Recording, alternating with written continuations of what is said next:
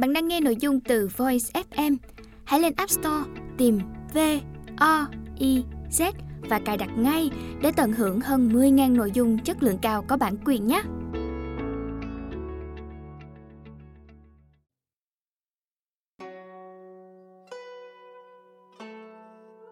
Bạn đang nghe sách nói tại Voice. Mời các bạn lắng nghe quyển sách Đạo giáo, tác giả Trần Trọng Kim, giọng đọc Kẻ trộm hương. Trần Trọng Kim, sinh năm 1883, mất năm 1953. Bút hiệu Lệ Thần, một học giả uy tín nửa đầu thế kỷ 20, uyên thâm cả tân học lẫn cựu học. Ông là tác giả của nhiều công trình nổi tiếng Việt Nam Sử Lược, Việt Nam Văn Phạm, Sơ học Luân Lý, Nho giáo, Phật giáo, Phật Lục.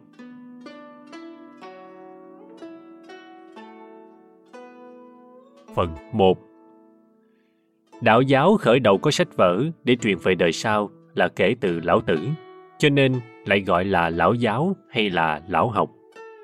Đạo giáo nguyên trước là một môn triết học rất cao kỳ, sau thành ra một cái tôn giáo có lắm điều rất huyền hoặc, vô lý, làm cho sự mê tín của những dân ở viễn đông này càng ngày càng thêm nhiều ra. Dẫu đến bây giờ, tuy đạo giáo không thịnh hành cho lắm, nhưng cái ảnh hưởng vẫn còn mạnh, mà hiện nay ở nước ta thường những sự tin tưởng của mọi người đều có một phần rất to thuộc về đạo giáo. Vậy ta thử xét xem cái giáo thuyết từ trước là thế nào và dần dần về sau nó biến đổi ra làm sao, để ta biết cho rõ những sự tin tưởng và sự sùng bái của đồng nhân ta. Nguyên đạo giáo là cốt ở cái triết lý và cái chủ nghĩa huyền tịch, lấy sự thanh tĩnh vô vi làm chủ đích cho người ở đời. Cứ theo như ở trong sử cũ của Tàu, thì cái tư tưởng ấy đã có từ đời hoàng đế và nghiêu thuấn rồi nhưng vẫn còn lờ mờ chưa thành ra một học thuyết rõ ràng như là từ đời Xuân Thu về sau. Từ khi lão tử xuất thế để lại bộ sách Đạo Đức Kinh, rồi sau đó những bậc đại hiền triết như Liệt Tử, Trang Tử, theo cái tôn chỉ của lão tử mà mở thành ra một học phái rất hùng và rất cao. Sự tích của lão tử thì không được rõ lắm. Theo sách sử ký của Tư Mã Thiên là một nhà đại sử gia nước Tào. ở về thế kỷ thứ nhất trước Gia Tô, thì lão tử là người huyện hổ, làng khúc nhân, thuộc về nước sở. Huyện hổ trước là đất nước Trần, sau nước sở lấy nước Trần, cho nên mới thuộc về nước sở. Nay ở vào quảng Hào Châu, phía tây bắc tỉnh An Huy. Họ là Lý, tên là Nhĩ, tự là Bá Dương, Thụy là Đam, không biết sinh vào năm nào. Những nhà chép chuyện lão tử cũng không đồng ý. Người thì nói rằng sinh vào năm Chu Định Vương thứ ba, tức là năm 604 trước Gia Tô. Người thì nói sinh vào năm Chu Linh Vương thứ hai, tức là năm 570 trước Gia Tô. Song cứ như lời trong sử chép rằng năm Cảnh Vương thứ 23, tức là năm 522 trước Gia Tô, Khổng tử ở nước lỗ vào kinh đô nhà Chu đến hỏi lão tử về lễ, thì chắc là lão tử và khổng tử cũng đồng thời, hơn nhau độ vài 30 tuổi gì đấy. Lão tử làm quan trụ hạ sử, tức là quan giữ kho sách cho nhà vua và vẫn tu đạo đức, lấy sự tự ẩn vô danh làm chủ cho sự học của mình. Ở nhà Chu lâu ngày mà thấy nhà Chu suy nhược, không làm sao được, lão tử bèn bỏ đi về phía Tây, đi đến Hàm Cốc Quan, nhất danh là Đồng Quan, thuộc tỉnh Thiểm Tây, ở vào cái khuỷu sông Hoàng Hà, tiếp giáp với tỉnh Sơn Tây và tỉnh Hà Nam. Gặp quan lệnh doãn tên là Hỷ, mời ở lại mà bảo rằng Ông sắp đi ẩn, vậy nên gượng mà làm cho tôi ít sách. Lão tử bèn làm quyển sách nói về đạo và đức hơn 5.000 lời. Làm xong rồi bỏ đi đâu mất, không biết về sau thế nào. Con lão tử là Tôn, làm tướng võ nước ngụy, được phong ở ấp Đoàn Can. Cháu là Chu, chắc là Cung.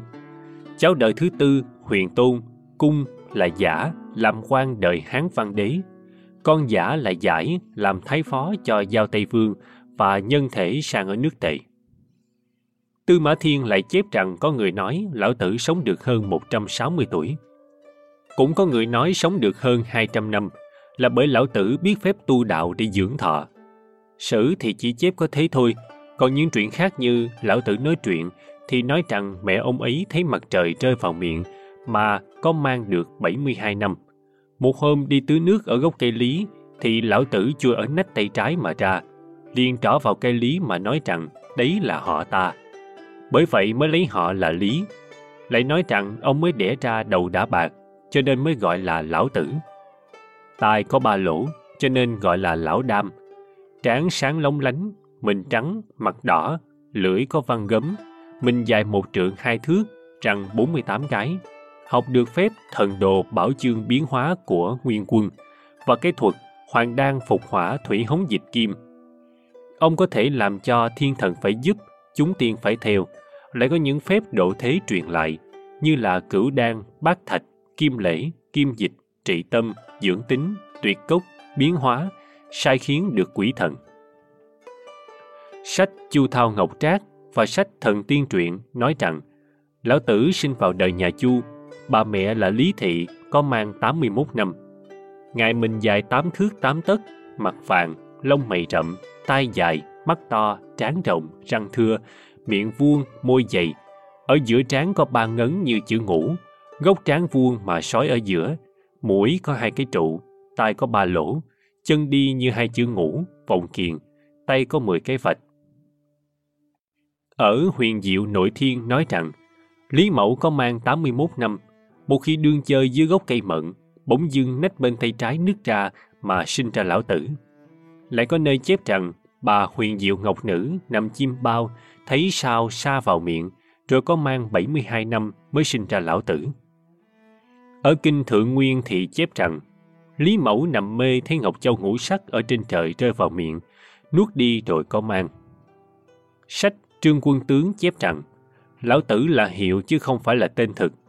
Lão nghĩa là khảo cứu, tử nghĩa là sinh sản ra nhiều. Khảo cứu các đạo lý để dạy người rồi gây nên cái thánh tư, mầm thánh. Cái mầm thánh ấy sinh sản ra muôn vật gọi là hóa thiện, giúp được muôn vật mà không sót. Những chuyện ấy, dẫu không nói, thì ta cũng hiểu là chuyện hoang đường rất vô lý. Chỉ trừ những sự tích lấy ở trong sử ký của Tư Mã Thiên ra, thì toàn là những chuyện chép ở trong sách làm về đời Tam Quốc, Lục Triệu là lúc đạo giáo đã thành ra một cái tôn giáo chủ về việc thần tiên, tu luyện phù phép, vân vân. Cho nên người ta mới có ý bịa đặt ra những chuyện ấy để tỏ ra lão tử là một bậc giáo tổ, thì tất là phải khác với người thường. Thiết tưởng tôn giáo nào thì cũng có cái ý ấy cả. Có nhà bàn rằng lão tử làm ra bộ đạo đức kinh tên là Dương Bá Phủ, làm quan thái sử đời vua U Vương nhà Chu 781-771, chứ không phải là lão đam ở đời Xuân Thu. Ý kiến ấy thì không quyết chắc lắm, vả chăng cũng không có bằng cứ đích xác gì. Nay ta hãy biết rằng bộ sách Đạo Đức Kinh là bộ sách rất cổ nói về đạo, mà cái gốc nguồn đạo giáo là khởi đầu từ đấy mà ra. Nay ta xét cái lý thuyết của Lão Tử ở trong Đạo Đức Kinh là thế nào? Lão Tử là một nhà hiền triết thấy người đời đua tranh nhau về đường danh lợi, sinh ra nhiều sự biến loạn chiến tranh, làm cho nhân dân phải lắm sự lầm than cực khổ mà không có phương pháp gì chữa cho khỏi được cái lầm lỗi ấy. Càng dùng trí não bao nhiêu thì sự gian xảo lại càng nhiều thêm ra. Càng nói nhân nghĩa lắm thì sự tàn ác lại càng gớm ghê hơn lên. Bởi vậy lão tử cho việc đời làm chán ngán, không thiết gì đến việc hành động, muốn tìm sự thanh tĩnh vô vi, lấy cái cảnh tự nhiên của tạo hóa làm vui thú, khiến cho đời người tránh khỏi được nhiều điều tai vạ. Sự thanh tĩnh vô vi đó không phải là một cái sở thích hay là một cái ý kiến riêng của một người nào, nhưng nó là cái tính tự nhiên do ở cái gốc của muôn vật mà ra. Vậy nên ta phải biết cái gốc ấy là thế nào và những cái ngọn nó ra làm sao. Cái gốc ấy là đạo. Đạo là gì mà tự đâu sinh ra? Lão Tử cho là thoạt kỳ thủy thì không có gì cả, bởi cái không mà thành ra cái có, rồi do cái có đó mà thành ra muôn vật. Nghĩa là trước hết là không, rồi tự nhiên thành ra một vật độc nhất trong khoảng không gian. Do vật độc nhất ấy mà sinh ra muôn vật trong thiên hạ. Vật độc nhất đó gọi là gì? Không biết gọi tên là gì, nhưng ta đặt tên chữ là đạo. Đạo là một chữ đặt ra để có tên mà gọi cho dễ, chứ kỳ thực thì không sao mà tả rõ ra được. Vì rằng cái đạo mà đã nói rõ ra được thì không phải cái đạo thường bao giờ cũng có nữa. Mà một vật đã có thể gọi tên ra được thì cũng không phải cái vật thường vẫn có ấy nữa. Đạo là một vật tự nhiên hỗn thành ra trước khi chưa có trời đất, mờ mờ, mịt mịt, im lặng một mình trong khoảng không gian, ở đâu cũng có, mà bao giờ cũng thế, không suy xuyển chút nào, mà muôn vật trong vũ trụ cũng bởi đó mà sinh ra cả. Đạo lại là một giống rất to mà không có hình thể gì cả. Trông không trông thấy được, nghe không nghe thấy được, sợ không sợ thấy được, mênh mông lờ mờ. Dẫu muốn suy diễn đến đâu cũng không xiết được. Mà bao giờ cái toàn thể của đạo vẫn là đơn nhất, nghĩa là chỉ có một mà thôi, chứ không có hai ba nào cả. Nhân có cái tính đơn nhất ấy mà thành ra trời đất và muôn vật. Nghĩa là do cái tính đơn nhất của đạo mà sinh ra âm dương, tức là trời đất. Trời đất cùng với khí sinh ra vạn vật. Cái tính đơn nhất ấy thật là linh hoạt. Trời có được cái tính đơn nhất ấy mới sáng, đất có nó mới vững, thần có nó mới thiên, muôn vật có nó mới sinh sản ra mãi mãi. Muôn vật tuy do trời đất và khí mà sinh ra, nhưng cũng bởi cái lẽ tự nhiên của đạo, chứ trời đất không có thiết gì đến vạn vật, chỉ chủ lấy cái công lệ mà thôi. Trời đất cho muôn vật như là rơm rác, để mặc cái lẽ tự nhiên của đạo nó chủ trương lấy. Trong khoảng trời đất cũng giống như cái bể thục, mảnh trên là trời, mảnh dưới là đất, để không cũng không dẹp xuống, mà động đến thì thở hơi ra mãi cũng không bao giờ hết. Trời đất sinh thì cứ sinh, hóa thì cứ hóa, mà vạn vật thì đâu rồi cũng về đạo cả, vì đạo là gốc của muôn vật. Muôn vật sinh ra khắp cả thế gian, rồi lại quay trở về nguyên bản, nghĩa là trở về hợp làm một với đạo. Trở về với đạo rồi lại hóa ra làm muôn vật, cứ đi đi về về mãi như thế, tức là cái cuộc biến cải sống chết ở đời vậy. Biết được cái lẽ tuần hoàn ấy là người trí tuệ, công chính, ôn hòa, có thể cùng với đạo làm một. Không biết cái lẽ ấy là ngu dại, làm những điều tai hại, chứ không hay lành bao giờ. Ở đời quan hệ hơn cả là sự sống chết, mà sống là do đạo mà sinh ra, chết là quay trở về đạo. Đạo thì bao giờ cũng thế, chỉ bởi có khi động khi tỉnh mà thành ra nhân nọ quả kia. Hết cái trạng thái này lại đến cái trạng thái khác, cứ đi đi lại lại, biến biến hiện hiện, không bao giờ nghỉ mà không bao giờ hết. Bởi vậy cho nên thánh nhân đã suốt rõ cái huyền đức ấy, là cái đức cao xa hơn cả. Đã suốt rõ được cái huyền đức ấy thì cứ để cho muôn vật được tự nhiên mà theo cái số mệnh của mình, không hề lo nghĩ tìm kiếm cách gì đi ngăn trở sự xoay vận của lẽ tự nhiên. Mình có làm điều gì cũng chỉ theo cái lẽ ấy mà làm để làm gương cho người ta theo mà thôi. Còn thì để mọi người mọi vật được ung dung, tùy cái công việc, cái địa vị riêng của mình mà cử động, chứ không có ý cưỡng bách gì cả. Đấy là nói về cái nguyên lý tạo tác ra trời đất và muôn vật thì thế. Còn về đường luân lý chính trị của người ta ở đời cũng phải theo cái nguyên lý ấy mà thi hành. Về đường luân lý thì ta phải biết rằng sự cử động làm mất sự rét, sự yên tĩnh làm mất sự nóng, sự thanh tịnh của thánh nhân có thể sửa đổi được sự dở của thiên hạ. Vậy làm người sinh ra ở đời, ta có thể giữ được cái trong sạch ở trong cái đục, giữ được sự yên lặng hòa bình. Ở giữa đám hoạt động nôn nao, nghĩa là mình biết tùy cái phương tiện mà khu xử, đừng muốn điều gì trái với cái lẽ tự nhiên. Lòng người ta bao giờ cũng phải không không, việc gì cũng không lấy làm thiết, chỉ nhất tâm giữ lấy được tỉnh, như thế là có thể gần với đạo được. Thường có bỏ hết được những cái lòng ham muốn thì mới biết được những cái huyền diệu của đạo. Chứ hễ còn có lòng ham muốn thì chỉ biết được cái ngọn mà không biết được cái gốc, chỉ biết được những cái kết quả ở đời mà không biết được đến nguyên nhân sâu xa của muôn vật. Nếu chỉ biết được những cái ngọn mà thôi thì cái biết của mình có ích gì đâu. Vì những sắc mà mắt mình trông thấy, những tiếng mà tai mình nghe thấy, những vị mà miệng mình nếm thấy, sự vui mừng, sự ao ước, lòng tham danh lợi, vân vân đều là loạn cái tinh thần của mình. Vì thế cho nên thánh nhân chỉ lo cái bụng cho no mà thôi, chứ không cần đến những cái ảo hình, ảo tượng làm gì. Phả lại chịu khó nhọc làm công nọ việc kia để hao thần tổn trí để làm gì? Có việc gì là việc được lâu dài không? Cơn gió to cũng không thổi luôn được cả buổi sáng, trận mưa lớn cũng không suốt được cả ngày. Mưa gió là việc của trời đất, mà trời đất còn không làm việc gì được lâu dài, huống chi người ta muốn làm việc lâu dài, làm sao được. Vậy, Thánh nhân chỉ nên làm những việc không làm, lo những việc không lo, thích những việc không thích, lớn nhỏ nhiều ít cũng cho như nhau, không lấy làm hơn kém gì cả. Đối với người thì lấy đức mà báo oán, nghĩa là người ta làm điều ác cho mình thì mình làm điều lành mà báo cho người ta, chứ không đem lòng thù oán ai. Ta phải biết rằng, hễ người ta chỉ lưu tâm vào ít thì được, muốn nhiều thì hỏng, cho nên thánh nhân chỉ cốt lấy một việc là chăm chăm về đạo mà thôi, nghĩa là giữ yên tĩnh cho sự vô vi để làm gương cho thiên hạ, thế là đắc đạo. Người đã giữ được đạo thì không ra khỏi cửa mà biết được cả muôn vật trong thiên hạ, không dòm ra ngoài cửa sổ mà biết được cái đạo trời nó thống trị cả thế gian. Bởi thế thánh nhân chỉ cốt biết lấy một cái gốc mà không cầu đến các cái ngọn. Vì rằng thấy người ta càng muốn đi xa bao nhiêu thì lại càng biết ít đi bấy nhiêu. Đến sự học cũng vậy. Càng học càng biết nhiều mối thì lại càng vô ích mà hại cho mình.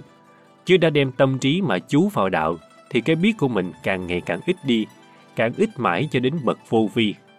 Tuy vô vi nhưng mà không có việc gì là không có cái ảnh hưởng của mình. Bởi vậy thánh nhân chỉ nói theo đạo mà giữ cái địa vị làm sự vô vi và dạy những điều không phải nói ra.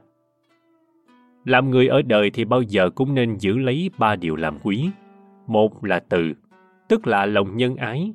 Hai là kiệm, tức là giản dị, không xa xỉ.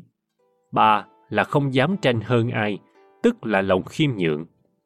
Có ba điều ấy thì không có đánh nhau, giết nhau, không hoang phí, không tham danh, tham lợi.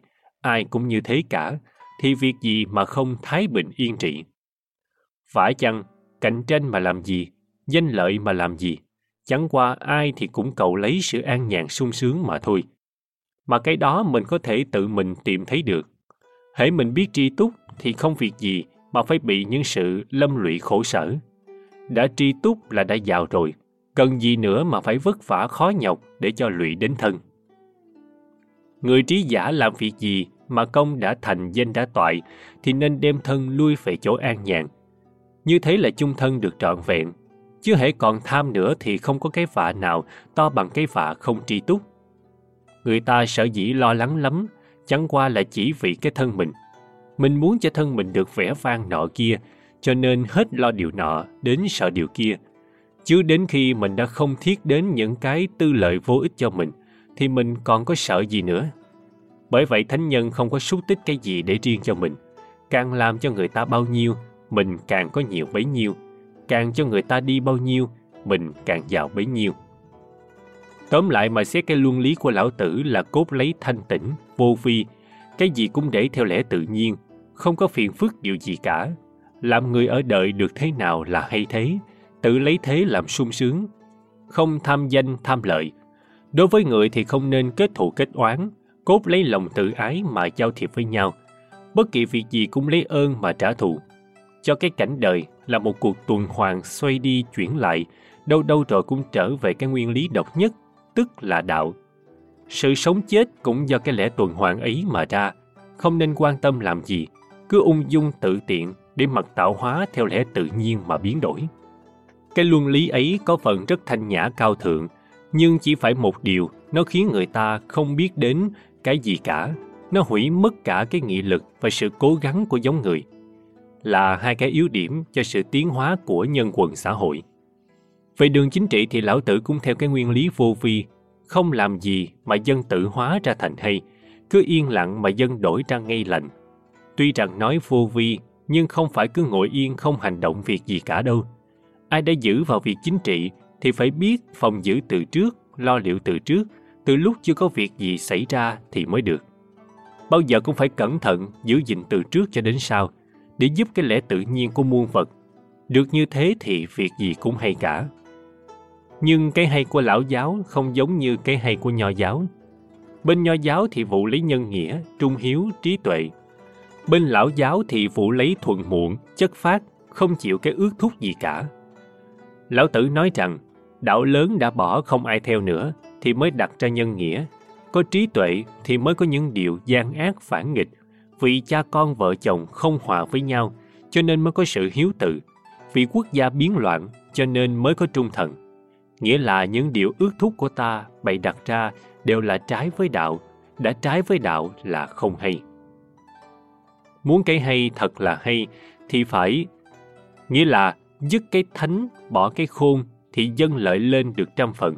Dứt nhân, bỏ nghĩa thì dân trở lại hiếu tự. Dứt cái khéo, bỏ cái lợi thì trộm cướp không có.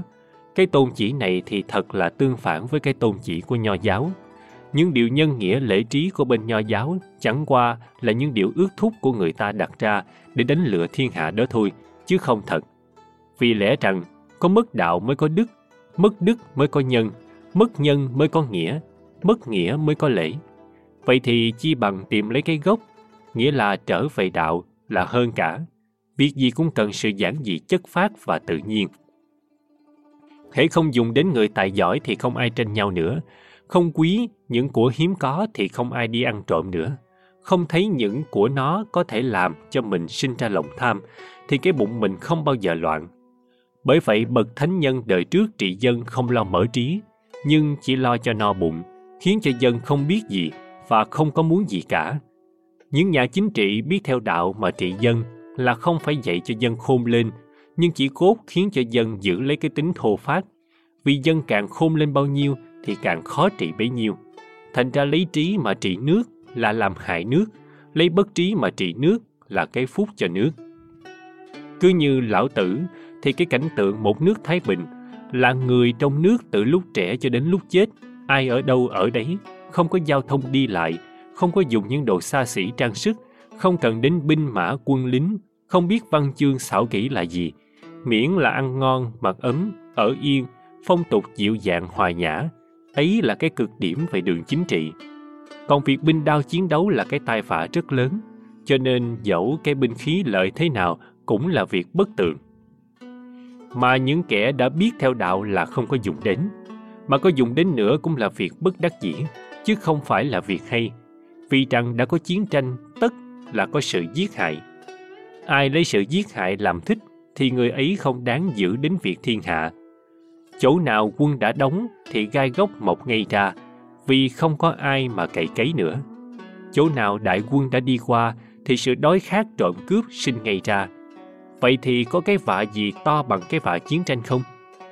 Yêu dân và trị nước thì không gì bằng sự vô vi để cho dân được yên tĩnh. Cũng vì cái lẽ ấy cho nên thánh nhân biết mình có thế lực mạnh mà vẫn giữ cái phần kém, biết mình sáng suốt mà vẫn giữ phần tối tâm, biết mình vinh hạnh mà vẫn giữ phần đê nhục. Mình giữ được như thế là gần được đạo thì tất việc gì cũng hay, không bao giờ phải đến nỗi tranh chiến làm cho nhân dân phải khổ sở. Cái đạo trời là cứ làm lợi cho muôn vật, chứ không có làm hại ai bao giờ cái đạo của thánh nhân thì cũng theo cái lẽ ấy mà làm. Nghĩa là làm cho mọi người, chứ không có tranh giành với ai cả. Đấy là cái lý tưởng của lão tử về đường chính trị là thế. Tuy có nhiều điều hay, nhưng lại có nhiều điều không hợp với cái tình thế của nhân quần xã hội. Người ta sống ở đời không phải là đàn cừu, đàn dê, mà bảo cứ cốt ăn cho no, ở cho yên, chứ không cần hiểu biết gì nữa cả. Người ta sợ dĩ có cái phẩm giá là cũng vì có sự biết, sự hiểu nó làm cho cái thân thể của mình thì rất nhỏ mọn, mà cái trí tuệ của mình thì có thể tung hoành trong vũ trụ. Dẫu rằng cũng vì cái hiểu cái biết đó, nó làm cho đời người ta phải lắm điều đau đớn buồn bực thật. Nhưng giá không có cái đau đớn, cái buồn bực thì có lẽ đời người ta dễ cũng không có cái gì là thú vị nữa. Đã hay rằng, lão tử đứng vào cái địa vị đạo giáo thì cho cái gì cũng bởi đạo mà ra, cái gì cũng ủy thác cho đạo để mặc đạo tự sai khiến lấy, thì rồi mọi điều cũng thành ra hay cả. Người ta cứ phải khờ dại như lũ trẻ con, chỉ chủ lấy sự yên lặng là đủ. Nhưng đấy là một cái lý tưởng của một nhà triết học, chứ vì tất cái lý tưởng ấy đã hợp với cái thực tình về lẽ sinh hoạt của loài người ta. Ta này xét sách của lão tử thì ta phải biết ý kiến của lão tử mà thôi, còn cái ý kiến ấy chưa hầu dễ đã đem ra thực hành được mà nhất là ta sinh vào thời đại ưu thắng liệt bại này mà lại cứ khoanh tay để mặt trời đất xui khiến thì có lẽ chẳng bao lâu mà tiêu diệt đến hết. Có một điều ta nên biết là trước khi lão tử nói về đạo và những cái huyền đức của đạo thì ở bên Ấn Độ các nhà triết học, những học phái Veda, Upanishad và Vedanta đã bàn bạc đã bàn bạc về lẽ trời đất, vạn vật đều do một vật hồn nhất tự tại gọi là Brahma hay là Ifara mà sinh ra. Bởi vậy những người kê cứu về lão học có nhiều người hồ nghi rằng có lẽ lão tử tổ thuật những cái tư tưởng Ấn Độ chứ không phải là một cái tư tưởng gốc ở Tàu. Điều đó có lắm người tin là thực. Nhưng cứ như thiển kiến thì chưa chắc đã là một lẽ hợp với sự thực. Vì rằng phạm một cái tư tưởng mà có thể lan sang khu vực khác là thường do hai cớ.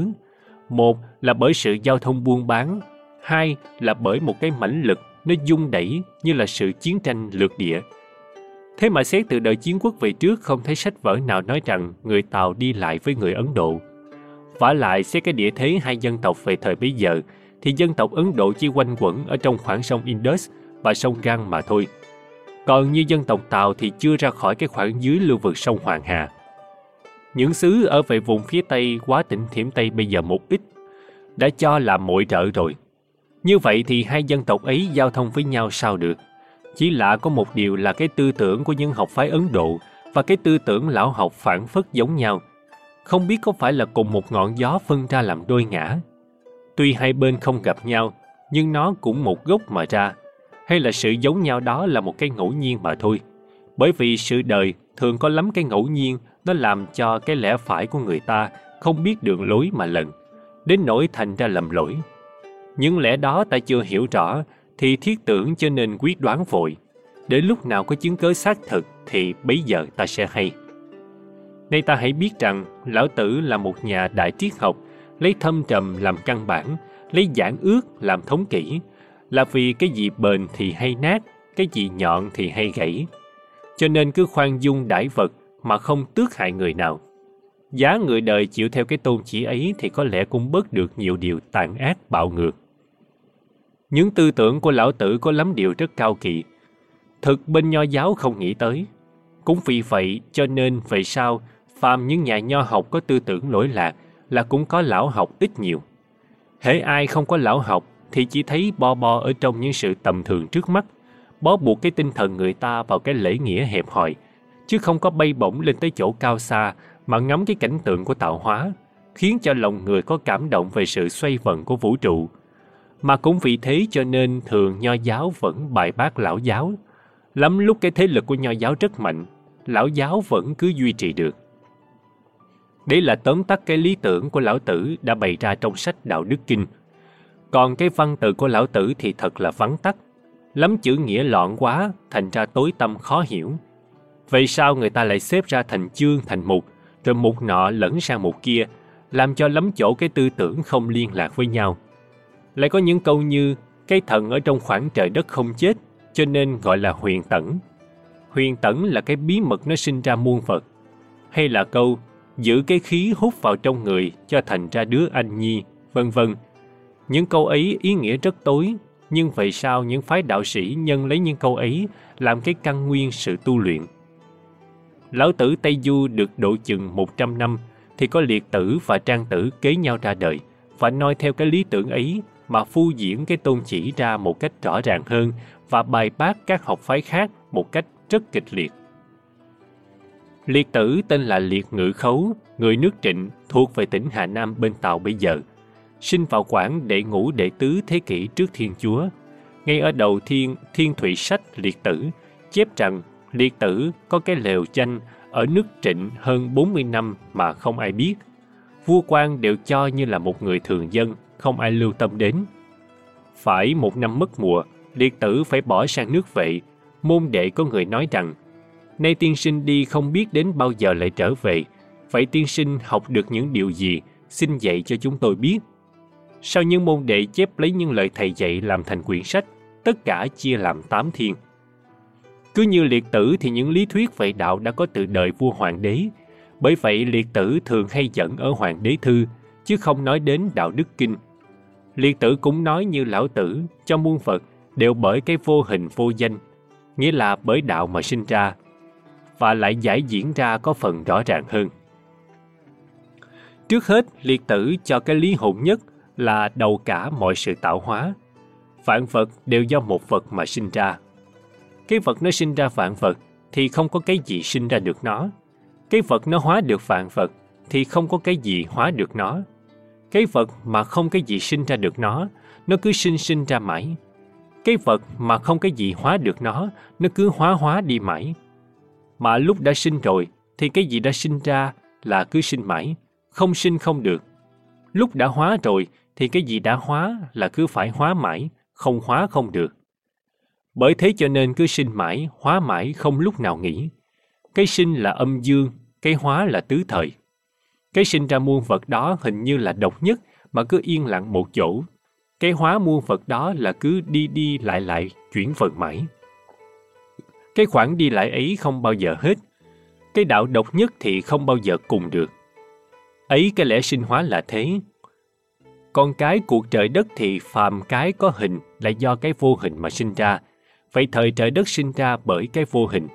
Cái vô hình ấy lúc đầu tiên là thái dịch, nghĩa là lúc chưa có gì cả. Thứ nhì là thái sơ, lúc đầu mới có khí. Thứ ba là thái thủy, lúc bắt đầu mới có hình. Thứ tư là thái tố, lúc bắt đầu mới có chất. Khi cái khí, cái hình, cái chất đã có đủ cả, nhưng chưa phân ly nhau ra thì gọi là hỗn luân. Nghĩa là lúc vạn vật còn lẫn lộn với nhau chưa phân rõ ra cái gì cả.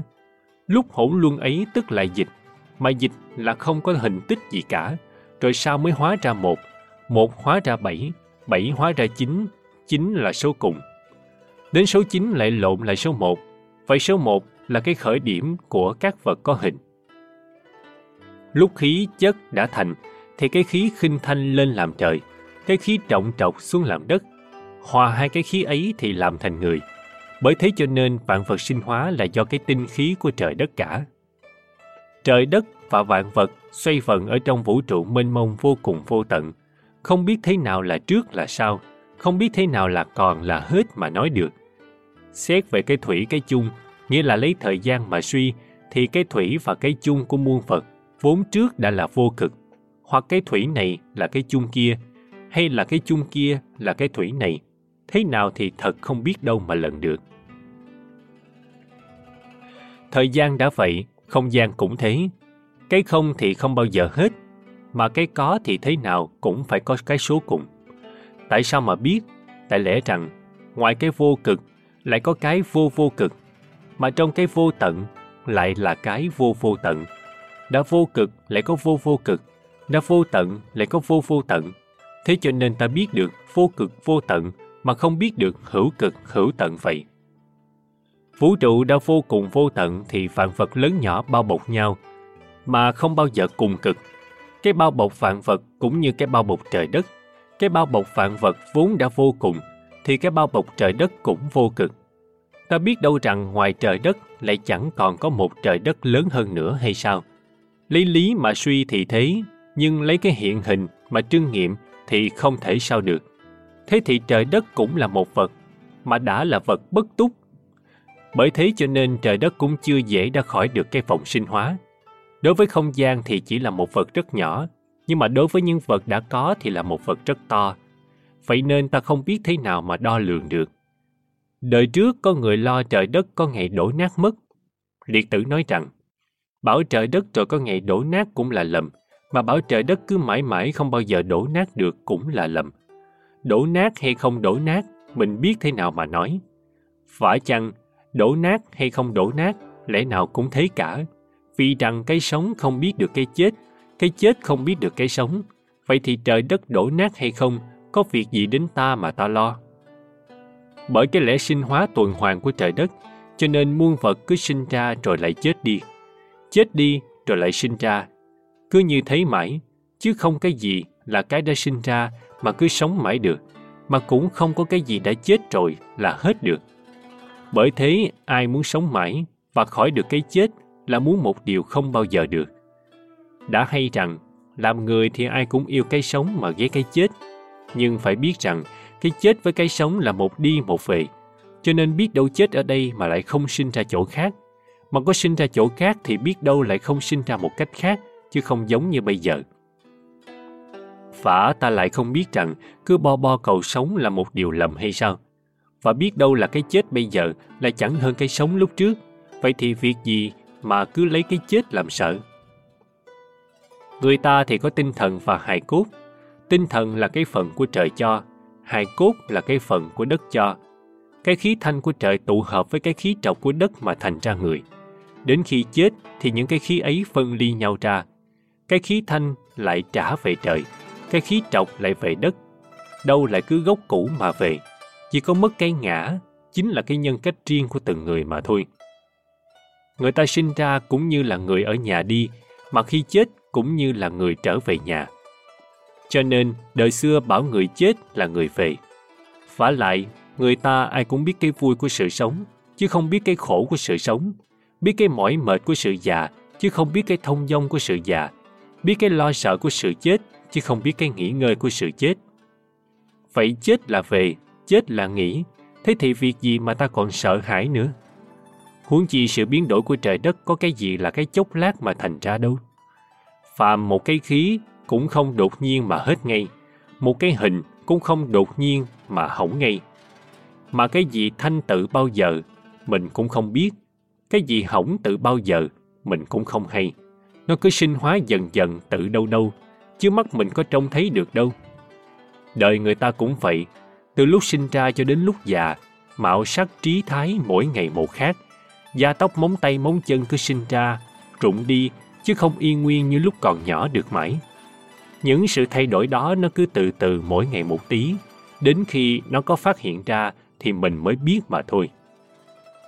Vậy cái lẽ biến đổi là một cái lẽ tự nhiên, bao giờ cũng thế, không sao tránh khỏi. Cái gì cũng đã có cái mệnh, cái sống cái chết không phải là tại vật hay là tại ta, tại cái mệnh cả. Bởi thế cho nên ta cứ an phận để mặc cái mệnh nó xui khiến ra thế nào, thì ta hay thấy. Người ta sở dĩ không được an nhàn là vì có bốn điều. Một là vì sự muốn thọ, hai là muốn danh, ba là muốn tước vị, bốn là muốn giàu có. Giả mình không thiết đến bốn điều ấy, cứ theo cái mệnh đã định thì việc gì mà không an nhàn sung sướng. Người hiền giả là người không biết gì đến thọ yểu, danh lợi, của cải gì cả, chỉ đem cái thần trí của mình mà hợp nhất với đạo, rồi vũ lấy sự ẩn giật là đủ. Không có cạnh tranh, không có gây nên thù oán, không có khoe tài khoe năng, không ai ganh đua bôn tẩu, mặc ai ỷ quyền ỷ thế, mình cứ giữ phận mình. Rồi đến khi chết thì ai cũng như ai. Nghiêu thuấn cũng như kiệt trụ, chết cũng hóa ra đống xương hẩm mà thôi, chẳng ai khác gì ai cả. Vậy thì ta hãy lo cái sự sống bây giờ, chứ không cần gì mà phải lo cái chết về sau. Hết phần 1